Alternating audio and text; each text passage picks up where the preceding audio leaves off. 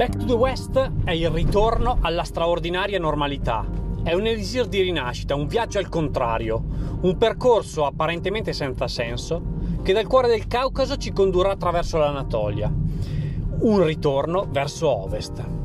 Proveremo a raccontarvi qui, sul podcast di Life in Travel, la gioia di ritrovare la sella dopo due anni di lockdown e restrizioni. Sarà un'avventura invernale. Il clima deciderà la strada per noi e noi vi condurremo attraverso le nostre emozioni.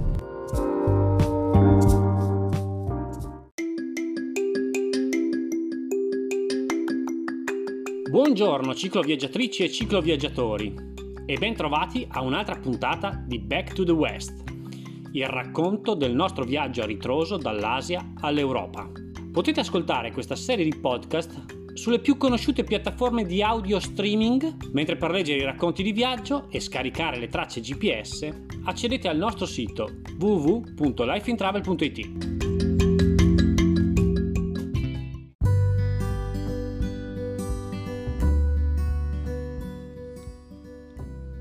Al mattino, quando apriamo la cerniera della tenda, la giornata si annuncia con un cielo grigio.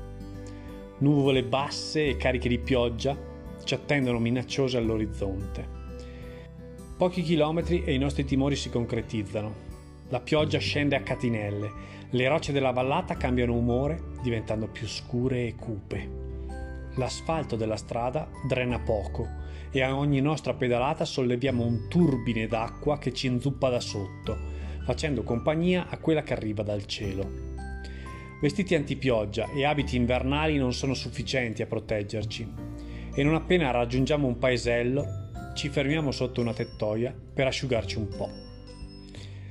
In un negozietto indugiamo tra gli scaffali per recuperare la temperatura e quando arriviamo alla cassa il proprietario ci offre un tè bollente che ci riscalda anche l'animo.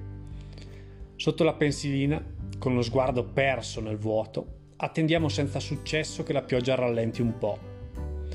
Dalla moschea adiacente si affaccia un giovane che ci indica e urla Ciai, ciai! Senza farcelo ripetere ci avviciniamo, entriamo nel cortile del luogo sacro e dietro l'angolo si materializzano decine di persone. Due stanze adiacenti sul lato lungo sono particolarmente popolate. Veniamo trascinati dentro alla prima e un profumo delizioso ci avvolge. In un angolo uno spiedo sta girando sui tizzoni ardenti e quello che capiremo poi essere il cuoco sorride al nostro ingresso. Una bambina, seduta sulle gambe di un burbero omone barbuto, azzanna uno spiedino vorace. Veniamo fatti sedere e subito l'uomo sorridente afferra un coltello e uno spillone metallico, andando a maneggiare il grosso rotolo di carne. Ci vengono offerti due spiedini mastodontici che alle nostre papille gustative affamate paiono divini. Passiamo nella stanza successiva. Una piccola stufa domina la scena, al centro del locale. Ai suoi piedi alcuni ciocchi di legna attendono di essere bruciati, ma la fiamma al suo interno è già viva e emette un tepore che ci assale appena viene aperta la porta. Ci sediamo a un tavolo anche qui e subito ci vengono serviti due bicchieri, quelli tipici turchi a tulipano, di chai. Intorno a noi gli sguardi variano dall'attonito all'esterrefatto, passando per il compassionevole e lo stile. Ci scaldiamo per qualche decina di minuti, poi decidiamo che per oggi ne abbiamo avuto abbastanza della pioggia, che fuori continua a imperversare. Nonostante non sia ancora mezzogiorno, chiediamo se ci sia nei dintorni un posto dove poter mettere la tenda al coperto. Ci viene indicato subito l'atrio della moschea, poco più avanti, a dir la verità ci propongono anche una stanzetta che prima doveva svolgere il ruolo di ufficio, ma rifiutiamo gentilmente avendo con noi Nala. L'atrio va benissimo. Montiamo la tenda davanti a una timida e composta processione di curiosi che viene a controllare chi siano quei due stranieri infreddoliti e strani che pedalavano nella pioggia diretti chissà dove. Ognuno vuole aiutare, non sappiamo più come ringraziare, siamo travolti dall'ospitalità. In questo giorno infame, per pedalare, abbiamo ricevuto il più accogliente dei benvenuti in Turchia. L'imam Rashim aprì la porta della moschea e un soffio di calore colpì le nostre guance arrossate dalla rigida temperatura esterna. Nel grande ambiente sentii un profumo familiare che però non riuscii a riconoscere. Con un sincero sorriso l'uomo ci invitò a entrare in una stanza più piccola, dove una stufetta elettrica brillava rossa nella penombra. Gli scuri occhi dell'imam, sopra i quali si allungavano due sopracciglia sottili a forma di mezzaluna, si spostavano da una parte all'altra della stanza, indicandoci senza altri gesti dove sedere. Per me la sedia accanto alla fonte di calore, per Leo la poltroncina sul lato. Il chai era pronto e il rito poteva avere inizio. Fui io la prima a riempire i bicchieri. Rashim iniziò a parlarci, cinque parole in turco e una in inglese noi continuammo a rispondere con cinque parole in inglese e una in turco. La comunicazione non fu semplice, ma con l'aiuto di una mappa e del telefono traduttore tutto sembrò più facile. Dopo quattro bicchieri a testa di chai, Rashim ci spiegò come accendere l'elettricità e come aprire la porta della moschea per rifugiarci all'interno, nel caso fuori fosse stato troppo freddo, e poi si congedò dirigendosi allegramente verso il paese.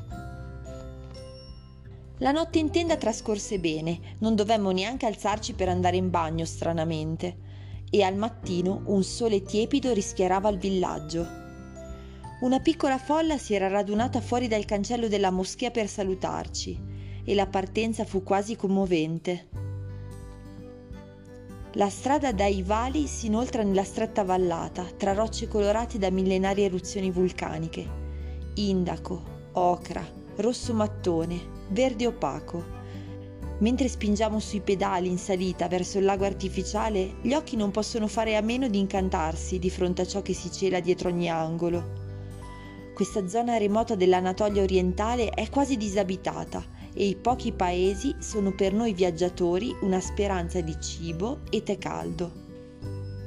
Dopo un tratto pianeggiante che costeggia il bacino creato dallo sbarramento, Nala alza le orecchie, ingrana la quinta e si dà un folle inseguimento di qualcosa che ha visto solo lei. Dopo pochi istanti la misteriosa creatura si rivela, schizzando via veloce da dietro una roccia, è una volpe e dato l'avvicinarsi rapido dell'inverno ha già la coda argentata. Come sempre in queste splendide occasioni restiamo a bocca aperta, ammagliati dalla bellezza della natura, mentre Nala continua la sua pazza corsa verso un qualcosa che non c'è più. I chilometri passano e finalmente troviamo un ristorante dove recuperare le energie le teiere doppie, riempite a metà con tè e a metà con acqua calda, occupano tutta la superficie di una stufa legna e tre ragazzi, vedendoci entrare, ci offrono il loro tavolo a fianco del fuoco scoppiettante. Non sappiamo più come ringraziarli. Il proprietario ci racconta che dopo anni a Bodrum ha deciso di rientrare per aprire questo luogo a casa. E i suoi spiedini di carne sono semplicemente deliziosi io non resisto e chiedo di fare un tris. Dopo un pranzo così ricco, ripartire è faticoso, lasciare il tepore del locale ancora di più. Trascorriamo il pomeriggio tra saliscendi, piccole moschee e minuscoli villaggi. Incrociamo la strada tra Ardahan e Erzurum. Tre militari sorridenti a un posto di blocco ci chiedono prima i documenti e poi, curiosi, la nostra destinazione.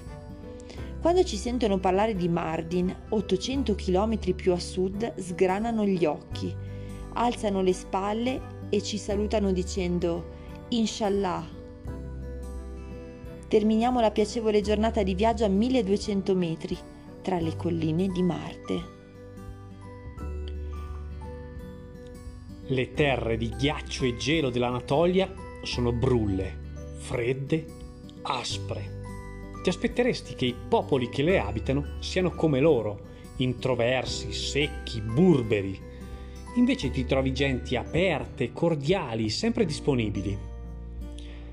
Ci risvegliamo su Marte tra dune rosse d'argilla e dorate di sole.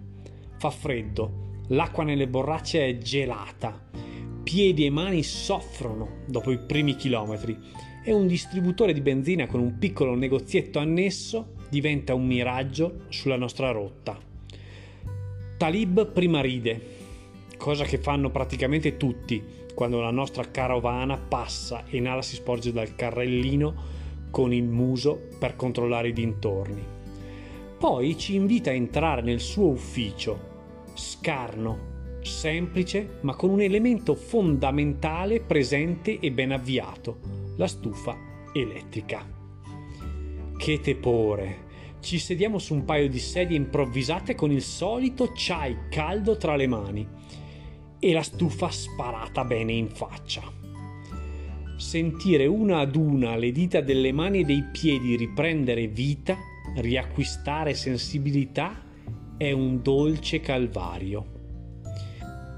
Iniziano a far male, ma sappiamo essere un ottimo segno. Il sorriso di circostanza è d'obbligo. Chiacchieriamo con Talib, ehm, chattiamo con Talib tramite il traduttore del telefono. Ogni domanda richiede due minuti, ogni risposta almeno il doppio. Quando ci congediamo il benzinaio ci saluta con la mano sul cuore e noi contraccambiamo, sicuri che in questo caso sia un gesto più che sincero. Oltu sembra una di quelle cittadine di frontiera, polverose, fatiscenti, ma piene di vitalità. L'unica via, centrale, lunga e curvilinea, pullula di barbieri e bar dove uomini di tutte le età sorseggiano tè. La presenza femminile si limita a qualche ragazza di passaggio e a qualche mamma che tiene per mano il proprio figlio ed entra o esce da un piccolo supermercato ad angolo un Kangal, pastore dell'Anatolia, ci segue ormai dalla periferia. È un colosso di 70 kg, ma scodinzola come un cucciolotto. Per fortuna fiuta qualche avanzo e riusciamo a seminarlo. Ci fermiamo a fare provviste per i prossimi giorni e non possiamo che cedere alla vista del primo ristorantino. Melanzane ripiene e kag kebab con riso pilav e l'ennesimo chai bollente. Il proprietario alla fine ci porta anche un altro piatto con dei dolci tipo baklava, offerti da lui. Certo il conto alla fine sarà salato. 5 euro e mezzo.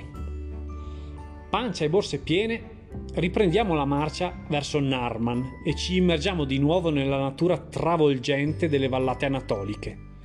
Siamo accompagnati da rocce multicolori, formazioni scolpite da pioggia e vento, neve a coprire i pendii. Il muezzin, da una moschea di qualche paesino minuscolo nascosto tra i pioppi tremoli ormai nudi, richiama la preghiera e scandisce la nostra pedalata verso sud.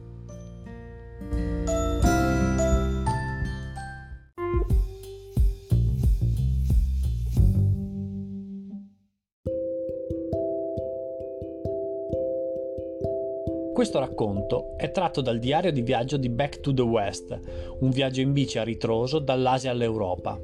Per accedere a tanti altri contenuti esclusivi dedicati ai cicloviaggiatori puoi abbonarti alla Lead Family su www.lifeintravel.it slash abbonati dove potrai accedere al sito senza pubblicità, ai contenuti esclusivi della sezione Birra e Fame, scaricare PDF gratuiti, ricevere la rivista impronte e i gadget personalizzati. Non vediamo l'ora di accoglierti nella Elite Family. Buone pedalate e buon ascolto!